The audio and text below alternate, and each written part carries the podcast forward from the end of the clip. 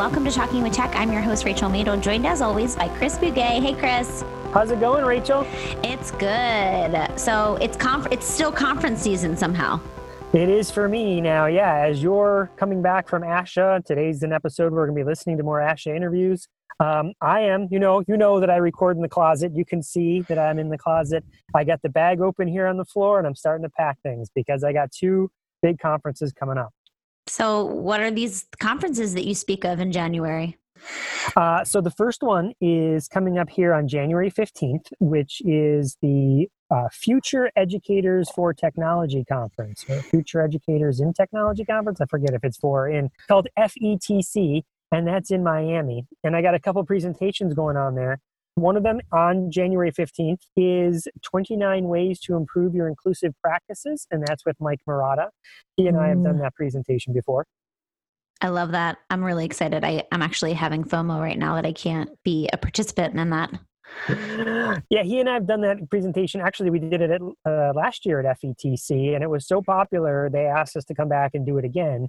It sounds like um, uh, a tools dump, meaning uh, 29 ways. A lot of people think that you're going to come and you sit and you're going to listen to us talk about 29 tools, but that is not it at all. It's all about really designing instruction with inclusion in mind. So if you're coming to FETC, come check that out. But then the next day, here's something kind of interesting, I think, specific to, AAC, is uh, I'm going to be doing a session with Jane Odom. So Jane mm-hmm. Odom works for PRC. She's kind of the person behind the AAC Language Lab you've ever used any resources from the language lab, it's it's likely because Janie Odom put it there. You know how I'm a big I'm big into coding and robots. Her and I got a conversation about it, and we said, hey, we should present this together. So we're presenting on robots at FETC as well. I just have to say, I love Jane Odom. She's from, uh, she went to school at Temple, which that's my alum, and she's so fun. We need to have her back on the podcast. She was on the podcast before, um, but it's been a second. It's been a second since Jane has come on, so it's time to call her back in, have all her her gems of wisdom drop on the podcast. I love her. Well, maybe I can grab her for a few minutes at FETC, and we can talk more about coding and robots or whatever else is on her mind. You know sounds good, except I'm not going to be there. So sounds like you can do that. And then I'll also invite Jane back on when I can talk to her. Yes, yes, we could totally do that. It'll be like it'll be like when you were at ASHA and I wasn't. You know, it's true. We're, when when is the day going to come, Chris, where we're both at a conference at the same time? Hopefully soon. I don't know. We don't have. I think the conference out, might explode if that happens. if someone wants to bring us out together, that would be awesome. I know a talking with tech themed presentation. I love it. Uh, I think that would be awesome. Like talking with tech live. You know? Ooh, I'm already excited. That's, that's the name of it. so I do have another smaller session also uh, at FETC called "How Flexible Learning Spaces Can Drive Inclusive Practices."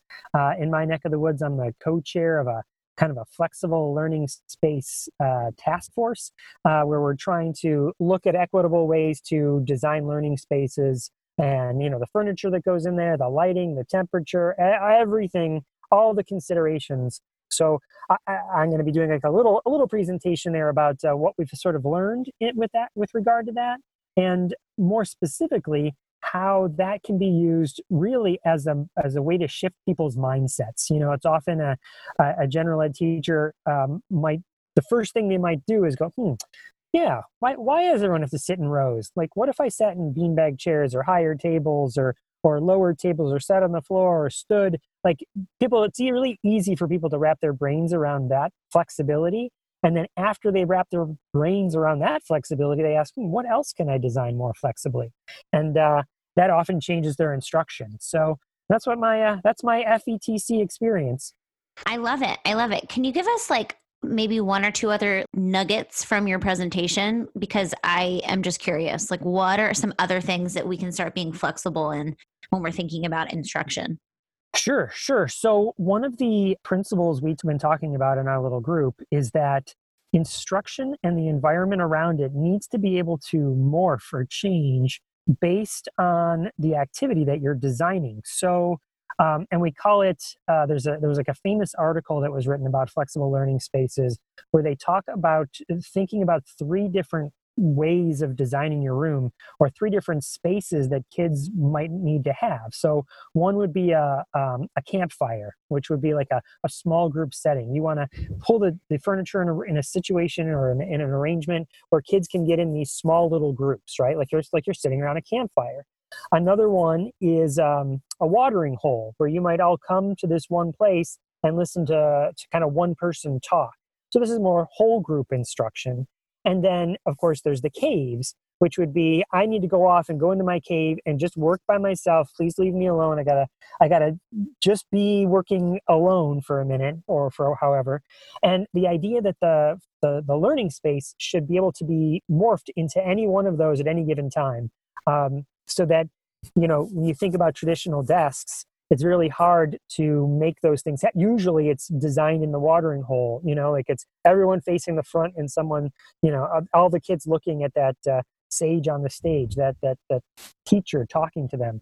And, and you can of course pull groups uh, you know make te- desks into smaller groups but then it makes it really hard to have that individual work. So what if we found furniture and we thought about the room with those three ideas in mind and when we were outfitting classrooms thought about those so that we're purchasing stuff with those three different situations in mind. I love that. And I think that speech language pathologists who are listening, you can do this in your therapy rooms, right? That's not always a perfect fit, right? I feel like you are talking about, you know, furniture and things like that that might not be a realistic for some people, but I can't tell you how fun kids think it is when you they come into the room and you're like, "Okay, everybody push all of the tables to this wall." Kids are like, "What's happening? Oh my gosh, I'm so excited." Get some heavy work in there on the sensory on the sensory side. Um, but you know, we can manipulate the the tables and the chairs and the things in our environment and kids get really excited about it. They're eager to learn when something's different and new. Well, absolutely. And, you know, I really like the authenticity of, mm, you know, going into a catalog and the kids working themselves to pick out furniture that you might go to the PTO or PTA or however you a grant, um, or maybe you're not even going to buy it. I mean, maybe you can't really even buy it, but just the activity of choosing what would we design this space to look like if we could, that would be also a, a you know a fun therapy activity. I love it. I have to share a quick story, Chris, because I shared this off air with you, but I want to share it on air because I think it's so cool. So, anyway, I had a business connection that I met at a conference that I was at in Orange County. And um, this woman, she does a lot of stuff in education, uh, actually on the East Coast. She's in North Carolina. Long story short, I was, of course, talking about you because she was talking how she works with districts and talks about things that I always hear you talk about on the podcast. And I happen to have your book on my desk because I love it that much that it sits on my desk. And sometimes I'm just like, you know, paging through it, being like, hmm, what am I going to learn about today when it comes to assistive technology? Um, but she was so excited when I told her about the podcast and I told her that I knew you. Um, so anyway, if you guys haven't read Chris's book, I'm shameless plug. Like I'm gonna I'm gonna plug it for him because I know he won't plug it himself. It's amazing, and you should definitely check it out. Well, thank you for saying that, Rachel. Here's something I will plug, though. I will also be at ATIA. So there might be uh, listeners of the podcast that I'll run into at ATIA. So if you're going to ATIA, hit me up. Let me know you're going to be there, and we'll try and hook up and uh, and chat about the podcast and all all things AAC related. So, Chris, tell us the specifics for people who are going to ATIA. Where th- where can they find your presentations? Yeah, so oh man, I got a bunch at ATIA. So the first one is I'm going to do with Beth Poss. Her and I have done uh, pre-conferences together for many many years now at ATIA, and this year is no exception. Uh, it's called Right On. Now, a pre-conference means you have to come a day early and sign up and pay extra. Um, but we've already got something like I don't know, 16, 17 people signed up. So it's that's pretty good turnout for uh, for ATIA a, a pre-conference. But there's still room. You can always come and sign up. It would be awesome if you were there. And it's all about writing strategies. Again, not specific to AAC, although we'll touch on on writing in AAC. It's more just writing in general. So that's a full day on the 29th. And then I've got some fun ones coming up. So on the 30th, which is January 30th, so that's the Thursday of ATIA, so last year I was sitting at ATIA and I had gone to a presentation done by a group from um, Indiana called the PATINS Group. And I was also in a, a separate session where there was people who were doing um, a session. They were from Florida and they're called the FDLRS, right? So there are these two different organizations that uh, one in Indiana, one in Florida, and they're super fun. The people that uh, that participate in those organizations, you know, they're assistive technology organizations uh, in each of those states. But the way they put their presentations together, they're super fun. And I just was sitting there in these sessions watching them, and I was thinking, it'd be so fun to do like a, a family feud style event. So I went to both of them and I said, "Hey, well, would you be interested in doing this, PATINS versus FDLRS?" And I would be the the Richard Dawson, you know, I would be the the, the person that does the surveys and uh, and hosts the show. And they were like, "Yes, let's totally do this." So that's coming up on the 30th. It's AT Feud, PATINS versus FDLRS, and I currently the the last couple weeks I've been the host for AT Chat, which happens on Twitter. Um, and I've been asking questions, and as the people answer the questions on Twitter, I've been keeping those uh, kind of on a separate note for my survey questions, you know, for the feud. Ooh, that sounds fun. Of course. Uh, leave it to Chris Bugaj to make something super fun that might be boring otherwise. I love it. Uh, I participate in um, the SmackDown sessions there as well. So there's an app SmackDown and a PD SmackDown. Have you ever heard of a SmackDown? Sounds like a wrestling move, but it is totally not like the wrestling move. But it's, it's funny because everyone thinks it's some sort of competition because of that. But really, the idea is that someone comes up and they present a tool or a strategy. They have two to three minutes to smack it down. Uh, Things are getting physical over there in the closet.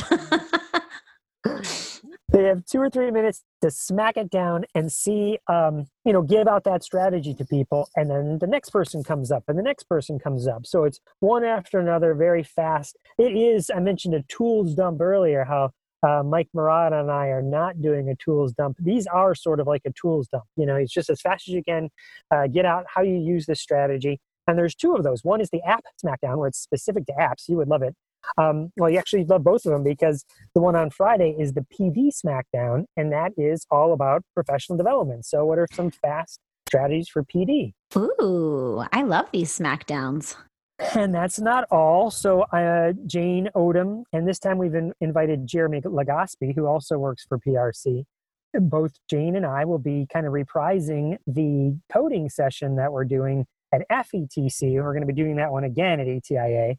And then on Saturday, kind of the final wrap up is um, doing another AAC agreements episode, which, you know, uh, doing another AAC agreements uh, session, which, you know, we've had an episode on that. Maybe we should do a an, an AAC agreements part two on the podcast. We really should because they have grown since the last time we've done that. Ooh. You know, there's a whole website now, and there's um, uh, lots of different people are doing these sessions around the country, you know, so it's not just me, but uh, there's other people that have done them. I know um, uh, Sean Pearson and Chris Chakosky Kelly, who uh, who were you know on the podcast in the past with the AAC agreements. They have done one at Closing the Gap. So uh, the idea is to open source it, right? If you wanted to do an AAC agreements session, you could kind of use the slide deck and you could just have the conversation wherever, whatever session you're going to, whatever conference you're going to. I love that. Chris, how do you even have time to sleep at night? All these presentations. I know. I know. Luckily, I collaborate with great people. You know, Beth Poss. I know you, you, again, jealous. Beth Poss got to meet you at ASHA. You got to meet each other at ASHA before you and I have ever met face to face. I know. Um, but it's, that's just it. I work with great people. It's awesome. Well, I'm sad I'm not going to be at ATIA. I'm going to be here in California. I'm going to be I think I might have mentioned this, but I'm an expert witness in a in a court case and that's the week of the trial. So, unfortunately, I'll be here sweating bullets probably before I I get on the stand. well, I can't wait till you can talk about all of that if if you're allowed to eventually. Maybe I think after it's after. done, I'll be able to talk about it and I'm dying to talk about it cuz there's so many things. There's so many things at play here. I can imagine. I can imagine. I can't wait to hear all about it. All right. Well, I'm excited. It's conference season. If you guys are going to FETC or ATIA, definitely find Chris Bugaj. He'll be there. Take a photo with him. Make me jealous on Instagram and Facebook. Um, and without further ado, this is the part four, the final episode of all of the interviews that I did at ASHA. I hope you guys are having a great new year, and we will look forward to talking to you guys next week.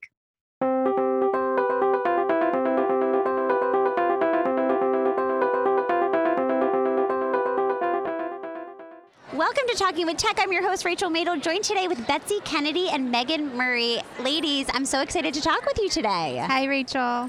How are you guys? We're doing great. So, you had an amazing poster that I just saw, and I wanted to bring you guys on and have you guys talk about everything that you were researching. So go ahead and just give us a, a five minute little wrap up of what you researched and the outcomes. Sure. So we work in a preschool setting. We have quite a few classrooms. The majority are students with autism spectrum disorders. And what we wanted to do is create a consistent language system that you was that was used across all classrooms. And we wanted to focus primarily on core words. So, what we did to create a consistent language system across the classrooms was we created a small Fun with Words group that consisted of us choosing one core word. Every week we had a lesson and we started with a song. We used that word in a book and then we also used it in play. And what we did is we created large core boards for every classroom that we were working in, as well as small ones, so kids had access to them. We also integrated their language systems if they already had a high tech system or they were using PECS or GoTalk. We used Core Words using that as well. And the results were pretty interesting. Megan's going to tell us about the results. I'm so excited. So, we were able to see some really interesting things about how the carryover was happening. So, when we started, we were just picking one word a week, and every week we would just come up with a different word, and it might match the either what would be most functional for that student or a theme in a classroom. But what happened is, as the year went on, it's the winter time, kids are sick a lot, so we started repeating lessons. And even if we were repeating, we might come up with new activities, but we were still working on that same word. And what we found was when we repeated a word two weeks in a word in a row, the kids were actually using the words more spontaneously that second week and needed a lot less prompting. So we saw that independence growing and that carryover growing. And then also throughout the whole year, we saw an increase in verbal attempts. Even from our students who were functionally nonverbal, they were trying to say more and they were really tuning into the systems we were using. And generalizing it more. Well, and I told you this at the poster session, but I find that a week for a core word isn't enough. I find that a month for a core word, you can't get through enough words. And so I love this idea of having, you know, two weeks for a specific word where you know maybe the first week you focus a lot on targeting and very structured activities and then it's interesting to see how much of that is being carried over I think it also gives teachers and parents more time to get used to the idea of that word too and come up with more times they can use it. So hopefully by the end of that second week, they're using it all day long. I know. I love that. And when anytime we can, we need to think about these things, right? Like a speech language pathologist, we need to just constantly be thinking, how can we incorporate parents? How we can we make this easier? I myself am always like going to classrooms, and I keep having to tell myself, you're you do this all day long. You like eat, live, breathe core words. That's not how it is for new parents, for teachers. So it's really important to have strategies that are achievable, right? Awesome. Thanks, Rachel. Of it's course. great talking to you. Thank you guys so much for coming on. I'm really excited to showcase your work and keep up the great work. And you guys are in Wilmington, right? Yes, Wilmington, Delaware. Come kn- and visit us. I will. I'm actually going to be home for the holidays. My dad lives in Westchester. So oh, let's have a little an AAC coffee date. That's right, we should. Awesome. Thank you guys so much. Thank I'm here live at ASHA with Heidi LoStracco from Speak for Yourself. Heidi, how you doing? I'm doing great. How are you, Rachel? I'm good. Always better when I see you. Oh, I love, love, love. you're making me you. blush. Heidi actually is from very close to my hometown. so Yes. you have a special place in my heart. oh, well, you mine too. Philadelphia's a great city. I know. Honestly, every time I go back there, I think it's changing so much and it's so different. They're really improving everything. They're about to start the Christmas festival, the Christmas Village down Oh, I um, downtown. So we're excited about that. So is it in City Hall or I know they Love moved Park. to Love Park. yes, okay. it's Love Park, and it's also across the street in I, I think it's Dilworth. Dil- Oh yeah. I don't know. I'm not sure of the name of the park across the street, but right, they have the ice skating rink right by City Hall. So it's awesome. I love the city. The city feel too that time of year is so great. Yes. Um, like New York, Philly, Boston. I feel like when it's kind of crisp and And everybody's more friendly. Everything's decorated. so, so it's yeah. true. Yeah, it definitely feels like Christmas when you have the winter weather. I'm sure in California it's not not so much like that. Exactly. It's crazy. We have an ice skating rink, but like you could literally probably wear a bathing bathing suit while you're ice skating. So That's pretty impressive that they able to keep it cold. Let me just clarify: I'm not the one wearing a bathing suit while I ice skate, Yeah, but some your ice people. skating bikini. exactly. like it has fur on the top. Yeah, yeah. Maybe I'll, I'll rock that next year after uh, intense diet and exercise. exactly. Not after this week. No, Being here at definitely. Exactly. Not after conference food for Right. four days. Well, Heidi, let's like touch base as far as speak for yourself. I know you have some new features that you've added, um, and I'd love to hear about them. Okay, great. Yeah, since um, last year, we've added we've added quite a bit. We're always updating, trying to improve. Um, we added Smart Search, which is a really nice um, addition to our search feature, which we, we already you know loved. That's one of, that's one of our favorite things about Speak for Yourself.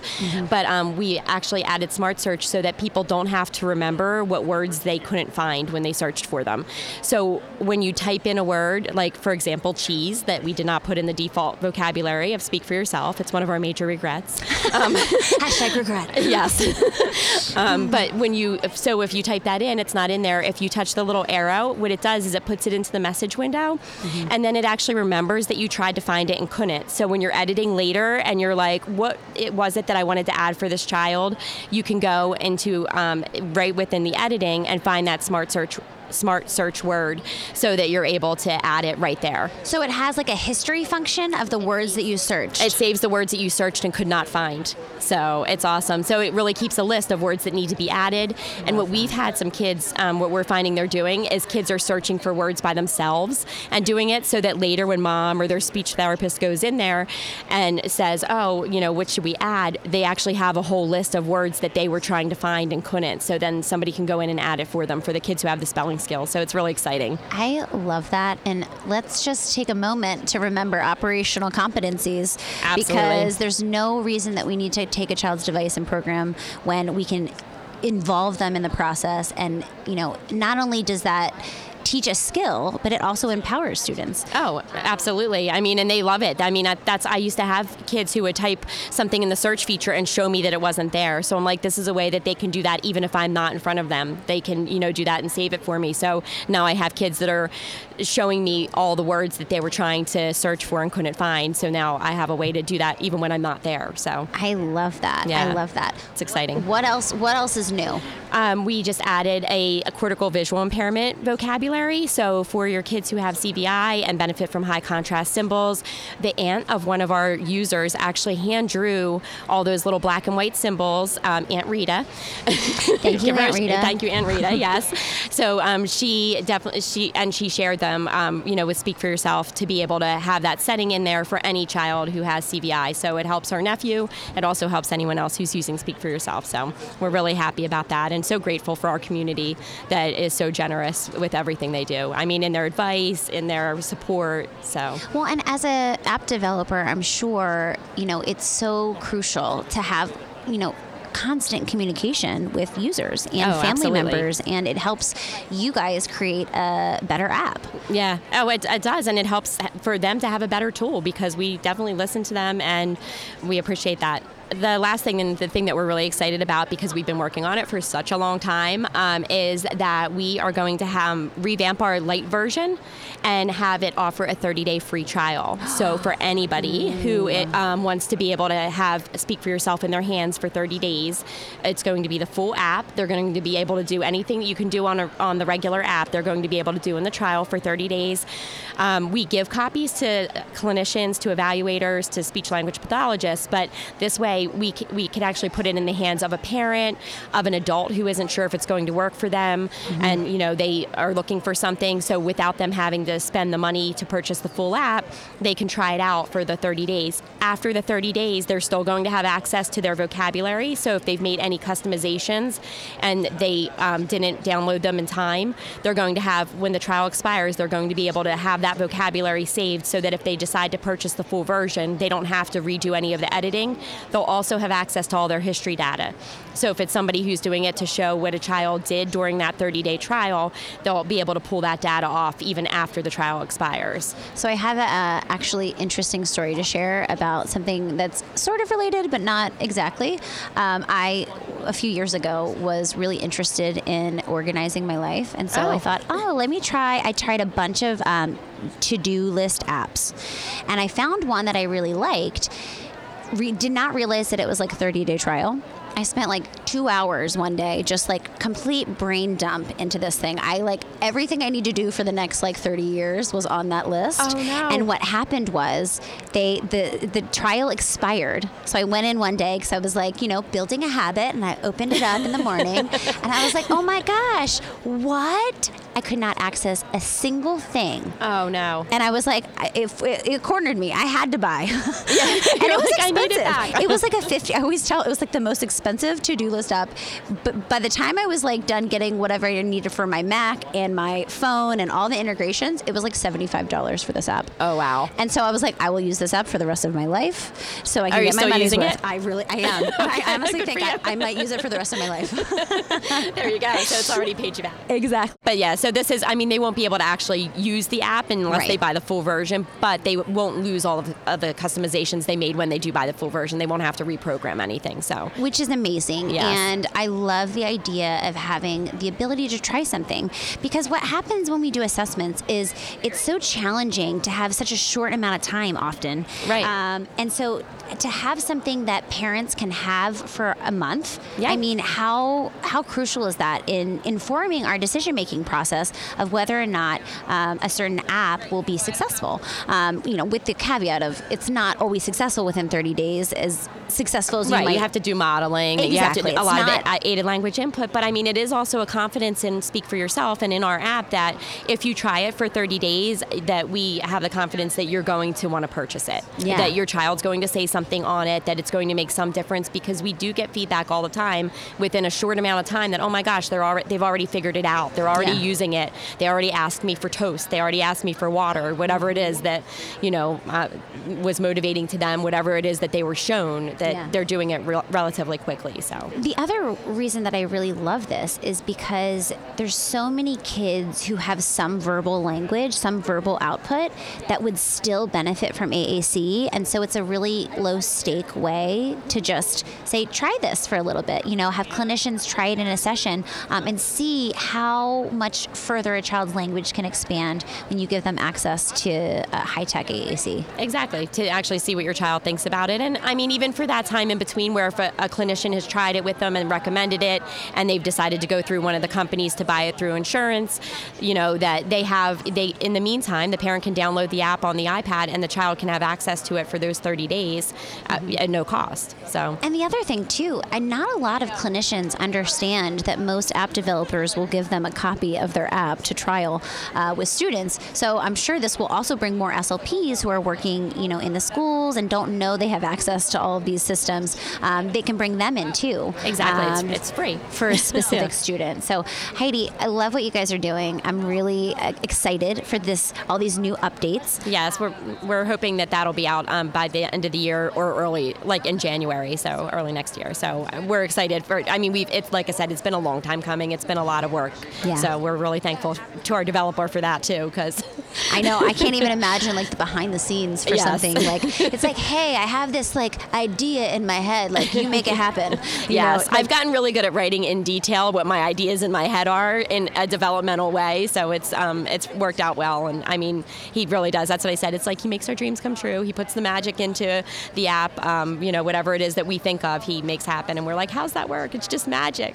I know. It's so cool. It's so Yeah. cool to have an idea and then actually execute it, right? And It see how it comes and unfolds. Oh, it is. I mean, the whole app. It really is. It's our. It's a dream come true. So, Well, Heidi, it's always a pleasure to to see you and have you on the podcast. You too, Rachel. Thanks for your time. I appreciate it. On this last day of Asha, we're I know, we're wrapping tired. up. We're Yeah, tired, It's been a, it's been a long week. It has, but you know, it's been all good things. And I feel like the the beautiful thing about Asha is you leave and then you think back and you get so inspired and excited about all the connections that you made, all the things that you learned, um, and it's kind of a breath of fresh air into your practice. Yes, yeah, yeah, you are. You're definitely refreshed and you're ready to like move on. We've had so many great stories and people coming up and, and you know talking to us about the difference it's making, and then new people who have never heard of us, which is you know beneficial too. That's what Renee says. They're her favorite. Yeah, you know, exactly. people who have never heard of it before because we get to introduce it to them, and then they can come see us next year. Well, exactly. And now, you know, come 2020, they're going to be able to download your app and start using it right away. Exactly. Amazing. Well, Heidi, thank you so much for stopping by. Uh, thanks, Rachel. Have a safe trip home. Thank you. I'm here live at ASHA with Daisy Clay from Smartbox. Daisy, how are you today? I'm good, thank you. Yeah. So excited to have you here. You are the creator of SuperCore. Tell me all about it. So, SuperCore is a core vocabulary system that I created and designed for Smartbox, which is an AAC company. And uh, yeah, it uses a lot of research, and I did a talk on it yesterday, which loads of people came to, which was great. Uh, just going through all of the research that I used when I was making it and designing it, and all of the research that kind of surrounds it and supports the ideas that I used. I love that. And Smartbox is a company that's really huge in the UK, right? Yeah, yeah. And you guys are trying to branch into the United States. And people, I have to tell you, Daisy showed me SuperCore, and I'm super impressed.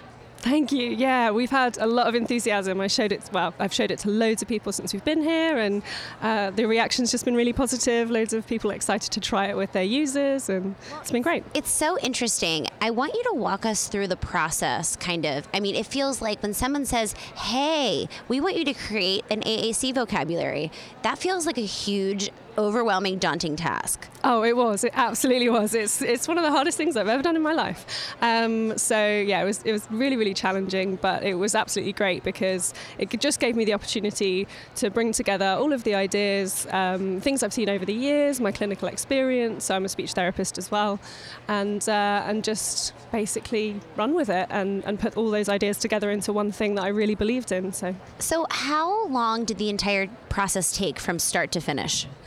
Um, it actually took six months, which doesn't sound like very long, but it was six months of actually living, doing absolutely nothing except working on Supercore. I just lived lived Supercore for six months and didn't sleep very much. That sounds like when I have a project that I'm really excited about, I like deep dive so hard. I'm like, you know, I'm staying up to like two in the morning. I'm waking up super early. It's like I just like completely dive in, and it sounds like that's exactly what you did with Supercore. Yeah, absolutely. Yeah, I didn't really speak to my husband very much, so.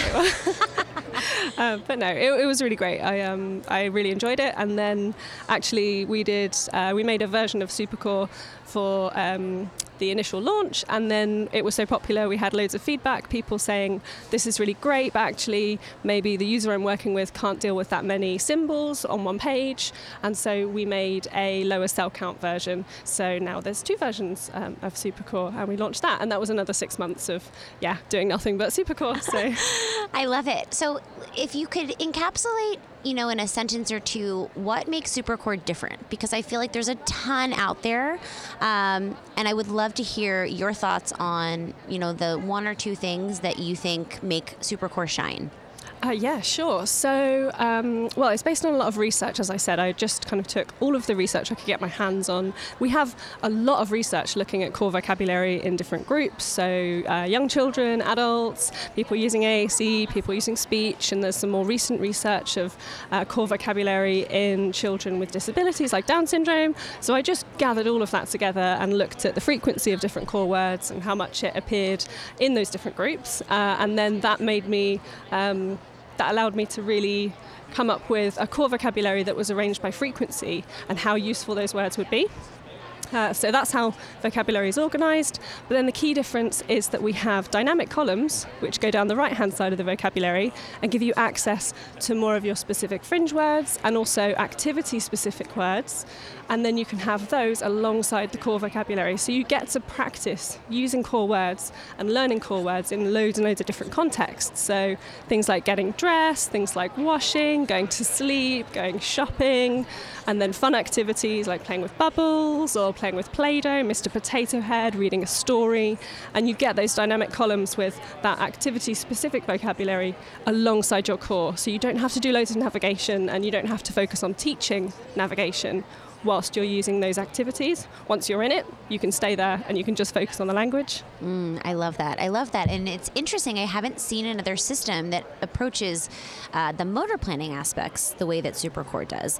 Um, and I actually really like it because I was telling you, you know, a lot of the templates, they have, you know, supporting motor planning and um, the buttons stay in the same place, but I kind of like the idea of having all. Uh, it's kind of like a mini core board on the left hand side, and then you know the dynamic Yeah, changing yeah. is only happening on the right, um, which I haven't seen before, and I really I think it looks really great. Yeah, it reduces the visual complexity as well because you've got such a significant part of the grid that isn't changing, it's always staying the same. Yes. And yeah, like I say, you can practice using those core words across loads of different situations um, and really just build up your confidence in using them. Uh, and consistency is also a huge part of Supercore. Words stay in the same place because whilst there isn't perfect research that says this is exactly how to design a vocabulary, there is research that says don't move the words around because it Ah, will be exactly, quicker. It'll be quicker to find the words if they stay in the same place. So there's a lot of consistency um, between the core words, but there are also other things I've done in Supercore like semantically linked words. So words which are semantically related on different grids will also be in the same place. So things like ambulance, paramedic, and hospital, all of those words are actually in the same place in the same cell on different grids. So you can build on previous learning. If you've learned where one of those words is, you go to a new grid, you know where to look for that word. Love it, love it. Daisy, thank you so much for stopping by and chatting with us. Yeah, you're welcome. Welcome to Talking with Tech. I'm your host, Rachel Madel, joined today by Jenny Bjorem. Jenny, thank you so much. You're here with us, and we're live at ASHA. Yeah, this is so great and fun. I cannot wait to deep dive with you about apraxia of speech. You are such a expert in the field, and I love following all of your work on social media. And I'm just, I just want to dive right in because I have a million questions. Obviously, we have a podcast dedicated to AAC. We have a lot of students that we work with who have significant challenges childhood apraxia of speech is something that I, I don't work with directly, but indirectly, I work with a lot of students. So, first, just tell us a little bit about yourself, your business. You're doing amazing things. So, I'm in private practice in Overland Park, Kansas, and currently, right now, I see about 24 kids a week with a diagnosis of child apraxia of speech. It, either kids that have come to me with that diagnosis or children that I have diagnosed myself. Um, so, I think probably over the past five or six years, I've really dug into CAS, really made sure that I've attended any, you know, extra education that I possibly could to complement all the work I've been doing. Excuse me, and just really made sure that I was informed and using the most and best research to support my practice, and then also helping others in that space. So I've been presenting more, and I've created Bjorem speech publications to um, create some of the tools that I use in my therapy that I find successful to help other speech therapists and parents um, help children, specifically with CAS, but others as well. And you presented at ASHA, right? Yesterday. I did. I presented for three hours yesterday. I know, it's a long time. It was great. I spoke the entire time.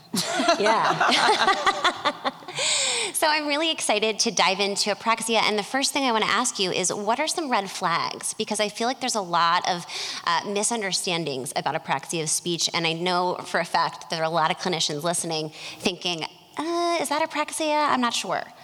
Yeah, I think one of the misconceptions is that there might be just one or two red flags. And the red flags that most people resort to as far as apraxia is inconsistent errors on repeated trials. So, hey, I've got this kid that's inconsistent. Well, there's a lot more that goes into it than just inconsistency. And I'd say inconsistency is one of those red flags that we see pretty much across the board. But according to research, there's probably about 11 red flags.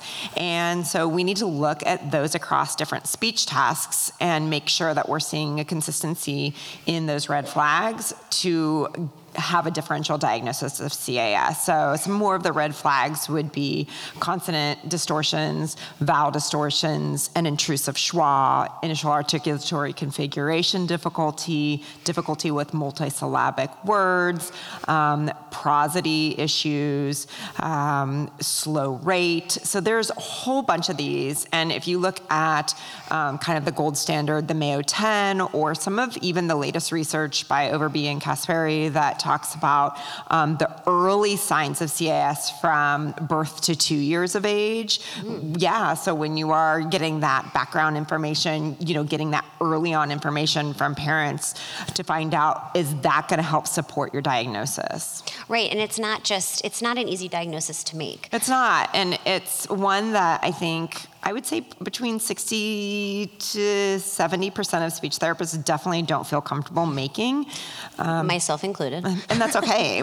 um, you know, but there is supportive research out there to help you with that. Um, Edith Strand just came out with the DEMSS, which Mm-hmm. is an excellent resource, and you don't have to pay for protocols. They you download them free off the internet. Love it. Love I Great. love anything free. Uh, it's great. um, so there is, and apraxiakids.org is an excellent spot, great spot to go. Uh, Apraxia Kids is actually having their boot camp this summer, uh, this coming summer, and you have to apply for it. And I've been through that, and that was amazing. That's in Pittsburgh, and it's a great way to get really in-depth training. So the, the, it's out there. I just feel like the education at the graduate level is not there, and it's just one that speech therapists feel uncomfortable and unsure about because they may have one kid on their caseload, especially in the school setting, for you know their whole time they practice. Yeah. So it's it's not something like me. I get to do it every single day. Right. And when you have the diagnosis of apraxia, how does that change your treatment? Because I know there's a lot of overlap too with phonological processes. Like it's not usually cut and dry. Yeah, there's a lot of comorbidity going on with other things. So you definitely want to take a motor planning approach. And Mm-hmm. for me, I see a lot of younger kids um, from the age of two. Uh, to 10 is probably my caseload, uh, but mostly younger. And DTTC works really well for me. So, dynamic temporal and tactile cue- cueing by Dr. Edith Strand, and you can get trained on that for free. It's you can get online and get free CEUs and get DTTC training for free. I did and not it works. realize it was free. It's amazing. She is phenomenal. I always tell people, I'm like, if you're going to just Google DTTC Edith Strand Dallas, and then it'll come up, and you can take the course for free, and you get free CEUs as well. Uh, but it's definitely worth it. It's, um, since I've taken her online course and her live course, she's got an in-person course as well that you can apply for. Uh, my therapy has completely changed. Yeah, I can imagine. Let's talk a little bit about your business too. Besides the practice that you do, I know you have a lot of really great resources, um, and I really love your vision of sharing the information that you have. And you're wonderful on social media and all of the the things that your business are, are creating. So I'm wondering if you can just tell us a little bit about all of the other resources and trainings and things that you have to offer through uh, Bjorem Speech Publications. So I think one of the biggest things, the feedback I get from therapists is thank you so much for all the work you do on Instagram and me being in private practice. I'm very, very blessed to have the parents in my therapy room mm-hmm. at all times. And then parents say, yeah, go ahead and post my kid all over social media so that you can share your knowledge and show these therapy sessions with everybody out there. And I think mm-hmm. that's what I get most is I learn so much from you watching you do therapy mm-hmm. on social media. So I think that's probably number one. And I, my Bjorem speech sound cues have been a great support for mm-hmm. families and therapists. And I think I feel like I've gotten really, really good feedback. I don't want to like No, I, I, I can that, talk but, it up know, for like- you. They're wonderful. Thank you. Uh, but we do. We get really good feedback because the kids can relate to them cu- the cues and they understand them quickly at a very young age and they feel empowered and it's hopeful. And then you know our goal is to fade those cues and Mm-hmm. take those away. So, but it gives them an initial support and and pull in support when needed. So And they're super fun. they are fun. You guys definitely my have to check them out. she is fabulous. We're really excited about the work she's done with the art. I love it. So, uh, obviously, we have a podcast dedicated to AAC. So, I would love for you to share some ideas. We have clinicians who are focusing a lot on AAC, and myself included. I try to take a total communication approach with the children that I work with. I'm not just doing AAC, you know, I'm working on a lot of different things. Are there some things that clinicians can start? Working on during their sessions to help support children who have childhood apraxia of speech? Well, if they know they have childhood apraxia of speech and you know you're using whole language, but yet your goal is to get verbals mm-hmm. out of them, I think you know definitely be trained in DTTC. Mm-hmm. Um, I would you know, get a sound repertoire. What sounds mm-hmm. does this child have in their repertoire, whether it's spontaneous or imitated or stimulable for, and come up with some really functional target words for you to you know work on in therapy so that they can get some verbals.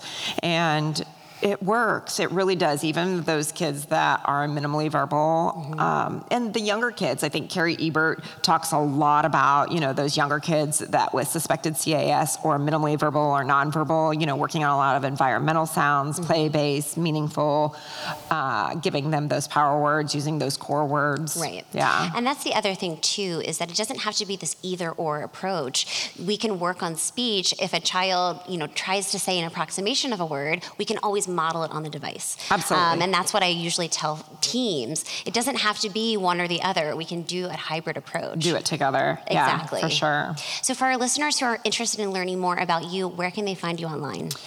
Instagram is probably my biggest spot. I'm on Facebook, YouTube, Instagram, uh, and my website. Everything is Bjorem Speech. So Bjorem Speech on Facebook, Bjorem Speech on YouTube, Bjorem Speech on Instagram, and all the yeah, things. All the things. all the cues is what I always say. All the cues. Thank you so much, Jenny. I really appreciate you coming today live at ASHA um, for Talking with Tech. I'm Rachel Madel, joined with Jenny Bjorem. Thank you much, so much for listening. We'll talk to you guys next week. Thanks for having me. Yeah.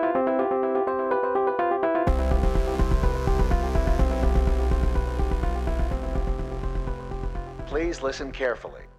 Hi, I'm Matt Hott, one of the hosts of Speech Science, a weekly podcast bringing you all the information that you can handle related to speech sciences and disabilities. Michelle Wintering, Michael McLeod, and I interview leaders and difference makers in the field. Every Tuesday, we drop a new episode. You can find us on iTunes, Android, and on our website, www.speechscience.org slash speech science podcast. Join us as we try to find the answers to the question, What is communication? You're listening to the Exceptional Podcast Network.